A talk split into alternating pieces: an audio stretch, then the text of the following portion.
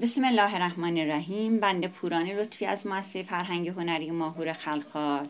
با یکی دیگه از شاهکارهای استاد شهریار به عنوان سهندیه در خدمتتون هستم. از همه شما همراهان و بزرگواران به خاطر وقفی که برای ادامه پخش پادکست ها تو این ایام افتاد عذرخواهی می‌کنم. امیدوارم خداوند توفیق ادامه پخش اشعار زیبای استاد شهریار رو به بنده عطا کنه تا بتونم شما را از شنیدن و لذت بردن از این اشعار زیبای ایشان در این ایام کرونا سهیم سازم.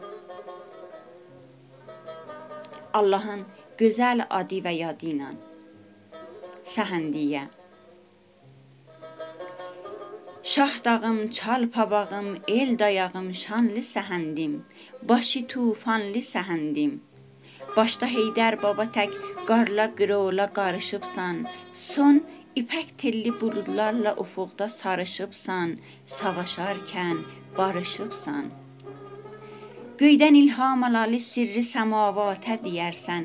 Hələ ağ kürkü bürün, yazda yaşıl don da giyərsən. Quradan halva yeyərsən. Düşlərində sonalar, sinəsi tək şux məmələrdə nə şirin çeşmələrin var. O yaşıl telləri yel hörmədə aynalı səhərdə işvəli eşmələrin var. Qoy yağış yağsa da yağsın. Sel olub axsa da axsın. Yanlarında dərələr var. Qoy qələm qaşların uçsun, fərələrlə hamı baxsın. Başlarında herələr var, sıldırımlar, sərələr var. O ətəklərdə nə qızlar, yanağı lalələrin var. Quzular otlayaraq neydə nə xoş nalələrin var. Ay kimi halələrin var. Gül çiçəkdən bəzənəndə nə gəlinlər kimi nazın, Gül çiçəkdən bəzənəndə nə gəlinlər kimi nazın, Yel əsəndə o sularda nə dərin raz niyazın, Oynayar güllü qotazın. Titriyər saz teli tək şaxələrin çayda çəməndə, Yel otellərdə gəzəndə nə Koroğlu çalı sazın, Ördəgin xəlvət edib göldə pərilərlə çiməndə, Qol qanaddan ona ağ xola açar qəmzəli qazın. Qış gedir, qoy gələ yazın.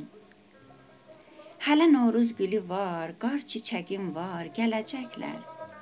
Yel yağışda yunar, kəndə günəş, gün səpələndə güləcəklər.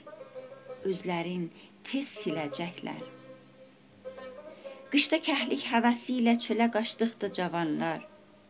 Qışda kəhlik həvəsi ilə çölə qaçdıqda cavanlar Qarda qaqqırlayalar, nazlı qələm qaşların olsun. Yaz o döşlərdə nahar, məndəsin açdıqda çobanlar. Bollu südlü sürülər, dadlı qovutmaşların olsun. Ad alıb səndən o şair ki, sən ondan ad alarsan. Ad alıb səndən o şair ki, sən ondan ad alarsan. Ona hər dad verəsən, yüz o müqabil dad alarsan. Tarıdan hər zad alarsan. Adaş olduqda sən onunla daha artıq ucalarsan. Bu cəlalət dəmavənd dağından bac alarsan. Şeir əlindən tac alarsan.